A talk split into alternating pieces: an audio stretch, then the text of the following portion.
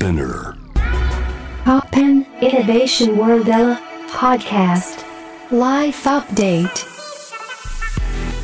小橋健二がナビゲートしています突破イノベーションワールドエラー。ここからはライフアップデート、ノンジャンル、ノンカテゴリーでイノベーションの最前線にインサイトします。今回アップデートするのは、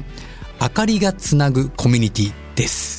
お迎えしているのは、みんなの草加プロジェクトから、竹あかり演出家の池田千佳夫さんです。よろしくお願いします。よろしくお願いします。いや、なんか、こういうところで話すとちょっと違和感すだよね。いや、めちゃくちゃ、あの、いつも仲良くしてもらってる中で、この喋り方、なんか喋りづらい。緊張するわ、これ。そう、あの、結構プライベートでは、もう何年も、あの、もともとね、こう、熊本で、あの、竹あかり、水あかりっていう、あれ、な何万人ぐらいのお祭りえっと、熊本の竹あかりのお祭りは20万人、2日で20万人来るお祭りになってる。うんそのお祭りを、まあ、プロデュースしている、まあ、はいまあ、まさにそこで竹あかりを演出している近尾君。僕は初めて会ったのは熊本で、はいその後もね、いろんなところで、うんで、まあ、いろんなところでいろんな竹あかりをうん。やってるけども、うん。竹あかりだけじゃなくていろんなね、こう、ボランティアとか、うん。それこそ熊本の災害の時にボランティア集めてうん、やったりとか、災害支援とかもやって、うん。なんかそういうところでも僕はこう陰ながら外で協力させてもらったりとかうん。してるんですけども、うんうん。いやもう陰ながらというかもう本当にお世話になっていて、ねまあ小橋健ちゃんがいろんなやってる企画でも僕の竹あかり使ってもらったりだとか、すごいそういったあの表に出るチャンスをもらってるので、ええなんか本当にありがたいなと思いつつ、で本当災害支援とかもですね、あの健ちゃんも含め仲間たちがすごい応援してくれてる。まあそれも竹あかりっていうのはその作品ということだけではなくてタイトルにもある通りコミュニティ、まちづくりとして人と人をつなぐあの創作活動であるから、なんかそういったものをですね、少し今日お話とかができたらなと思ってます。多分あの改めて、まだ声なんで、あのね、竹あかりの絵をこう、まあ調べていただければ、地下犬竹あかりってネットで調べれば、すごく美しい竹のね、装飾と、あの、ライティングの絵が浮かぶんですけど、声だとまだね、全然竹あかりって何ぞやっていう人もいっぱいいると思うんで、まあまず今日あの、この池田さんのこの竹あかりを使ったね、この演出制作、プロデュース会社地下犬っていうことから、これまあ2007 7年に設立してるんですよね。そう、会社としては2007年に作っていて、で、あの、大学生時代の時からその街づくり活動として竹あかりをやってたので、なんでもう17年ぐらい。17年そう、竹あかりばっかりやってるっていう。もう思春期も過ぎちゃうぐらいだね。そう、もう思春期竹、竹まみれっていう風な感じでやってきたかな。え、うんこれどんなことから、その、た竹、まあ、まず竹あかりっていうのが、多分想像できない人からするとどんな感じなんですか？はい。えっ、とですね、竹の中に、あの、ろうそくを入れて、その表面にはもう、あのー穴を開けて細工がしてある。これって本当言葉で表すのがすごい難しいんだけれども、ぜひね、あの、今聞いてもらえてる人がいるなら、あの、ネットで竹あかりっていうのを見てもらった方が、早いまあ早いかなと。ねうん。本当に、あのー、17年前はままだただ門松にこう、ろうそくが入れられてる。昔ね、あったね。はいはい。そう、みたいな竹灯籠って言われるものからですね、今本当にもう、あの、20年ぐらいその竹あかりっていう文化が今あるって言われてるんだけれども、その中ですごいこう、細工も細かくなったりだとか、うん造形的にも面白い形ができてるので、本当あの、ネットで調べてもらえると楽しめるいろんなものが出てくるかなと思います。うん、この竹あかりっていうのは、なんか、もともとなんか出会いがあったんですか？うん、あの大学の研究でですね祭り型まちづくりの研究っていう風なところで僕も出会わせてもらったんだけれども九州ってこうすごい竹やぶが多い、うん、で昔からその日本の日常をこの支えてきた竹なんだけれども成長速度が1日1メートルとかそれぐらいすごい。そうめちゃくちゃ伸びるんですよ。もう何 ?2 日間で人間を超えられちゃう。そうそうそうそう。本当に成長速度がそのある素材でだからこそこの日本の日常例えば食べたりだとか例えばあの、まあ、お皿も含めていろんなあの営みを支えてきたんだけれどもそれが結構使われなくなっちゃっててそのまま伸び続ける竹やぶが荒れてしまいその竹やぶがどうにかできないかと、うん、整理できないかっていうところでじゃあそれみんなで切って、うん、何かそれをゴミとせずにそれを街を盛り上げる何かこう作品にしていこうよっていうところから始まったのが竹あかり。でその僕研究をやってたっていう感じですね。ほう。なんかこう、竹林って結構こうね、放置竹林とかっていろいろなところで結構問題になってるじゃないですか。それだけやっぱ伸びると、やっぱこう竹ってっていうのも自然は自然で置いとけばいいっていうよりやっぱ人間と共存しながら、何かやっぱ整備しながらいかないとなかなかやっぱ難しい問題ではある。竹もそうなんだけれども、いくつかの植物、例えば海外から持ってきたりだとか、うん、そういったものっていうのはもう共生、人間と共生することでしか生きていけない、ない。そう、植物とか動物もそうなんだけど、パンダとかはまさにそういった、ね、竹扱ってるパンダもそうなんだけれども、竹はまさしくそうで、なんでほったらかしとくと、どんどんどんどん、まあ、荒れていく。大きな宇宙から見りゃそれはもう大したことないんだけれどもそう、民家に入ってきたり、えー畑に生えてきたりだとか。で、竹ってその根っこがこう、一つで繋がってるから、うん放置しちゃうと地滑りの原因になっちゃったりとか、なるほどなるほどそういったこととかも起こってる。なるほど。うん。じゃあその竹を、まあある意味有効活用してアートにしていくみたいなプロジェクトでも一つはある。そう。自然との共生だったり、そういったものを目的としながら、うんもう一度その営みの中にそういった竹を取り戻していきつつ、地域を盛り上げて、で、僕たちがやりたいのは本当にあの作り終わった作品がまた土に変えるところまで、例えば堆肥にしたり、例えば炭にしたりしながら、なるほど戻っていくところまでを一つの作品として作っていきたいっていうのが僕たちの思いですねな。るほど。あの、熊本で、まあ今はこういうね、コロナ禍だから大きなイベントはできないと思うんですけど、今までってのは例えば20万人ぐらいのお祭りをしてたっていうことで、うんそれだけのお祭り、20万人来るお祭りってことは、竹、どのぐらいあるんです、うんうんうん実際。えっと、熊本で、あの、やってる20万人のお祭りっていうのは、ろうそくの数で言うと5万個。5万個？5万個。で、おこれ竹の数で言うと6000本ぐらい切って。6000本？6000本切って、そしてそれをあの、いろんな加工して、あのーやるんだけれども、またボランティア、延べ人数のボランティアでいくと、ね自分たちだけでできないね。そう、んとても、あの、もし、広告代理店にあのお祭り、竹あかりのお祭りを20万人のお祭り頼むと、1億じゃ全然効かないって言われてるぐらい、うんただその熊本のお祭りっていうのは、800万ぐらいでそれを作っていてう、んそれっていうのを支えてるのが市民であり、ボランティアをやってくれる人たちそれが、延べ人数で言うと熊本のお祭り6000人ぐらい参加するんですよ。なるほど。うん。何？じゃあみんなで、うん。まあ言ったらこう、まあ言ってワークショップとかもしながらみんなで作り上げていくお祭りみたいな感じなんです。そう、本当にイベントではなくてお祭り？地域の本当に、うん、ことを好きになるような、うん、そういった要素も、この、入れ込みながら作る手作りのお祭りっていうのが竹あかりかなと。なるほど。うん。割と、まあ僕なんかもイベントやってるけども、どうしてもこうイベントって、まあみんなで作り上げたいと思いながらも、客と作り手っていう関係値になりがちじゃないですか。うん。でもそれがもう最初からもうお客さんはもうまあただ自分ごとというか、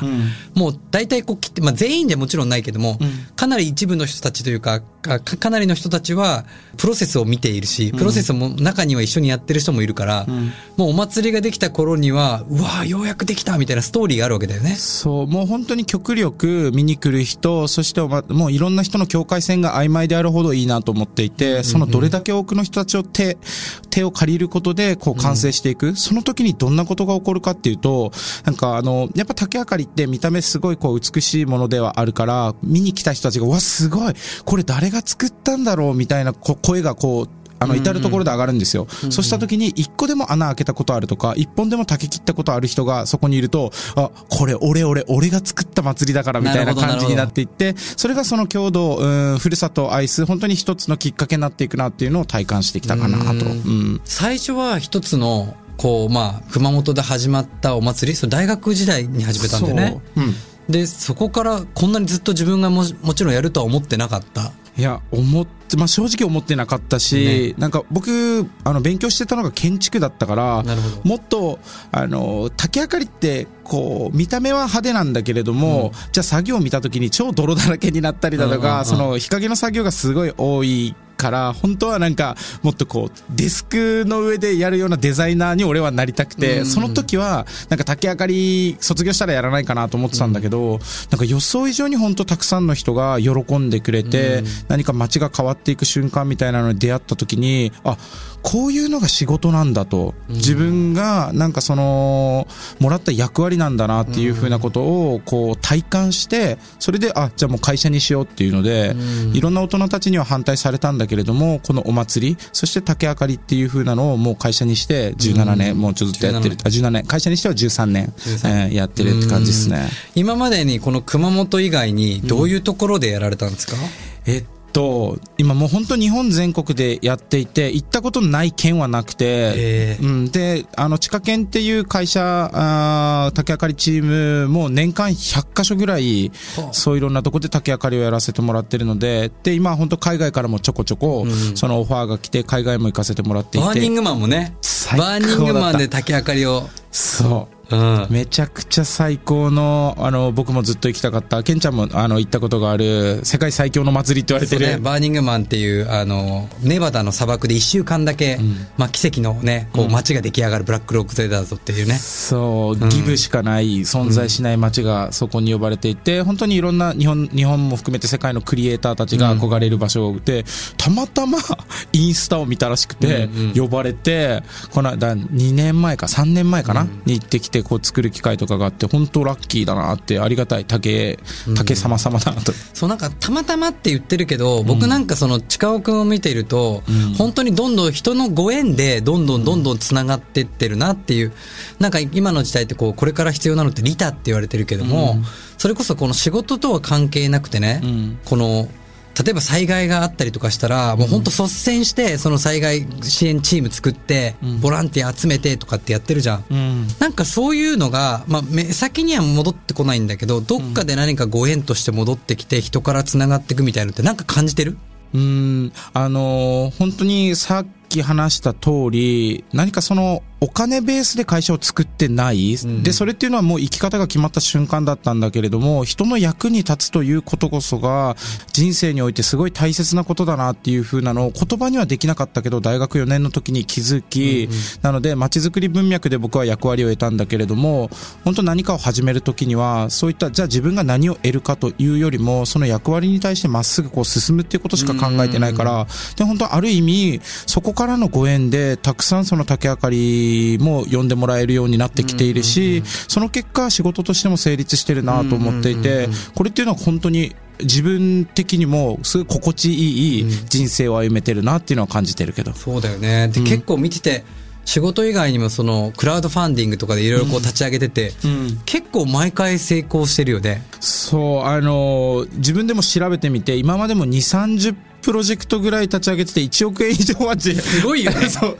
その、僕個人としてはその現金をすごい持ってるとかそんなわけじゃないけれども、うん。本当にみんなの応援によって大義があるプロジェクトだったら、お金っていうのは今集まるんだなっていうふうな、まあエネルギーだと思うから、なんかそんな、あの、そのクラウドファンディングでも最近結構大成功したクラウドファンディングで、まあプロジェクトにもなってるけど、ちょっとその辺のお話もお伺いしたいんですけど。はい。これもですね、あの、小橋健ちゃんにすごいね、あの、お世話になってるんですけれども、その竹あかりをこうやってきて、17年やってきて、その僕たちだけのものにこうしようと思ったこととか一度もなくて、この技術だったり、このやり方だったりが日本全国に広がりながら、日本中がその竹あかりが広がっていくことによって、よく、きっと良くなっていくものたくさんあるだろうなと思って、日本中にこう竹あかりを教えてきた、今まで教えてきたんですよね。で、そういったメンバーが全国にこういて、えー去年立ち上げたのがみんなの草加プロジェクト、思いの日と書いて草加プロジェクトなんだけれども、そういった7月、今年は22日、全国の地域リーダーたちが竹あかりを一斉に灯そうよと。で、そういった灯すことで繋がろうよと。で、こんなやっぱりその世界的にですね、類を見ないような状況の中だけれども、地域を思い、地域のために何か明かりを灯そうとしている人たちがいるということこそが究極の希望であると思うし、そその人たちが日本全国で一斉に灯すっていうのは世界の価値だと思うんですよ。うんうんで、そういった、あの、ことをやろうっていうプロジェクトを立ち上げていて、そのクラウドファンディングを先日、20日間で1070万。すごいよね。僕もちょっとびっくりしました。えーそれ、立ち上げて、やっぱこのクラウドファンディング、僕自分が主体としてやったことがないんだけど、んなんかこう、途中でこう、行くか行かないかみたいな時めちゃくちゃ不安になんない？いや、もう本当に立ち上がる前が一番不安で、その、集めるっていう覚悟はあるんだけれども、本当にみんなやっぱ応援してもらえるんだろうかとか、そういった気持ちがあって、ただ今回良かったのは、本当今までクラファンもそうだし、いろんなプロジェクトを成功させて、こう来たあことはあるんだけれども、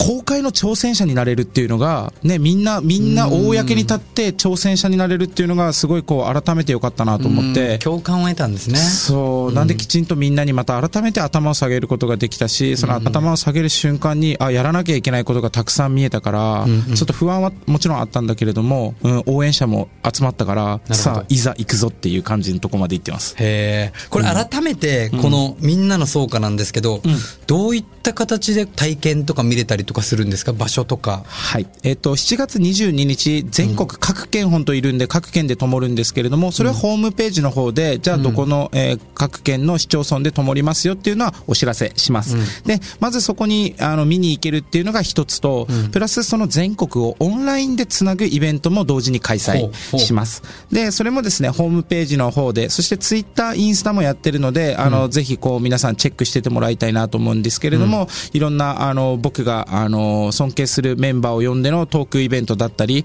オンラインを使っての全国がつなぐ企画をやろうとしてますので、そのあの企画の中にも、あの、小橋健ちゃんにも来てもらって、はい。あの、喋ってもらうので、またいろんなエンタメの話だったり、で、健ちゃん。のやっぱすごい、世界にその自分のクリエイティブを持っていって、日本という価値をこう高めている存在だなと思うから、そういった話を聞きながら、じゃあ竹あかりやってるメンバーも、そういったところに刺激を受けて、日本のなんかその街づくりの底上げみたいなのができればなと思ってます。ありがとうございます。わざわざ 僕の方に向けてくれて。はい なんか、今って、あの、本番に向けて、今どんなステータス、どんな段階なんですか？えっと、毎日もうミーティングはしていて、今日じゃあ何やったかというと、あの、全国の竹あかりを作るメンバーに向けて制作指導をオンラインでやったりだとか。で、大体6月ぐらいからみんな全国のメンバーが一斉に自分の地域で竹切り始める。それに対しての準備が今進んでるのが、えー各県の動きかなというのと、そのオンラインのイベントの方はもうゲストにあのアポイント取ったりだとか、この時間、えーこう話してほしいとか、授業の内容を決めたりだとか、あとチケット販売も先行でもう始まっているので、そういったこととかは動いているかな。これから、あの、僕もその地域に、例えば同じ場所に住んでたら、僕も一緒に竹をこう掘ってみたいみたいなことっていうのはできたりするのかな？できます。お、できるんだ。できる。なんで、ホームページに、その、全国地域竹あかり作る人、僕たちその人たちを侍って呼んでるんですけども、地域の侍ももう公開してるので、その人たちとアポイント取ることもできるし、もう一つ面白いやろうとしてることがあって、前回もっとそのコロナ禍の中で人が集まれなかった時に、人と会わずして竹あかりを作るプロジェクトも立ち上げたんですよ。で、竹あかりの作る道具と竹を、えーボックスでいろんなとこに送ってなるほど、リレーとして渡していく。なるほどそしてその竹を集めて一つの作品を作るっていうプロジェクトもあるので、なかなか外、家の外に出れないんだよねっていう人は、そういった草加リレーっていう風なことでプロジェクトやってるので、ホームページでまた公開するので、そういう関わり方もできます。なるほど、いいね。なんか、思いの日がどんどん繋がってくっていう、だからそうかなんだね。そまあでもね、こう、こうちゃんとこう想像はできるから、だから同時並行に今もまあ成果はどんどんどんどんこうね、日本全国回ってますけど、それと同じようにこの思いがどんどんね、ん。伝わっていく。まあでも、志は同じじゃないですか。そう、もう本当そうだと思います。どういうふうに地域を良くしていくかっていう人たちがいて、その、それが、うん、地域を超えて、その、この国を良くしたりだとか、そしてこの国を超えて世界を良くしていくっていうのは、本当もう同じ思いだと思うから、そういったのが少しでも多くの人たちが手を加えれるように、多くの人たちが何かやりたいって思った時に、そこに参加できるようにっていうふうな枠をこう広げていくことが、僕の今回の仕事かなと思ってるんで、うん。今ね、なかなかこういうご時世の中で、こう、なかなかイベントって僕もそうですけど、やりにくい中で、とはいえね、なんか何も動かさない、何もムーブしないっていうのも、人の心もこう救われないから、すごく複雑ですけど、やっぱ少しできることから、ちっちゃなことから一歩一歩ね、うん。起きることによって多分、結果ね、起きてみると、あ、よかったみたいな。んだけど起きる前っていうのは、やっぱり何も起こさない方がいいって、やっぱこう守りに入る部分もあるし、うん。そこが今すごく複雑なタイミングではあるけども、うん。まあ結果としてね、うん。何かこう、まあすみんなの総括もそうですし、オリンピックもそうですし、うんまあどうなるかはわからないですけど、まあ古くから日本人っていうのは、うんあらゆる環境を受け入れながら前に進んできたので、うん。いや、本当に、このタイミングだからこそ生まれるクリエイティブっていうのがきっとあると思うから、それっていうのはやっぱりこう、意識しとかないとできないものだし、もちろんね、なんかこの状態でネガティブな感情になっちゃったりだとか、なんかうまくいかないなっていう人もいると思うんだけれども、まあそれを本当にこのタイミングだからこそっていうふうなことを思って、で、自分で生み出せなくても、これを何かやろうとしてる僕たちもだし、全国の仲間たちがいるから、ぜひなんか声かけてもらったら、なんか、えー何が起こるか分かんないけれども、えーいい方向に進むんじゃないかなと、うん、そういった希望になったらいいなと思ってます。いやーいいですね。なんかやっぱこの、単純に竹を見るだけじゃなくて、まああわよくばこう自分も一緒に竹あかりの一員侍になれるっていうのは、なんかもしかしたらそれがきっかけでね、うん。なんかこう自分の中での心のまた火がこうつくかもしれないし、うん。もうね絶対当事者にやっぱなっていく方が楽しいから。楽しいよね。そう、間違いなくあの幸せ因子の中にも、やっぱ DIY っていうのが入ってるように、街づくりも自分の街としてのやっぱり、うん思い入れっていうのは自分の手でやっぱ作っていかないといけないものだから、そういった入り口をしっかりこう作っていきたいなと。今からでも遅くないですね。遅くない。ぜひ、ぜひ一緒にやろって。みんなのそうぜひみんな侍になってください。いうん、ぜひチェックしてください。やー今日はありがとうございました い。や、なんか改めてここで話すとちょっと本当ドキドキしたわ。またいつか来てください。うんぜひ、ありがとうございます。はい。ライフアップデート。今回はみんなの草加プロジェクトから竹あかり演出家の池田千佳夫さんをお迎えしました。ありがとうございました。ありがとうございました。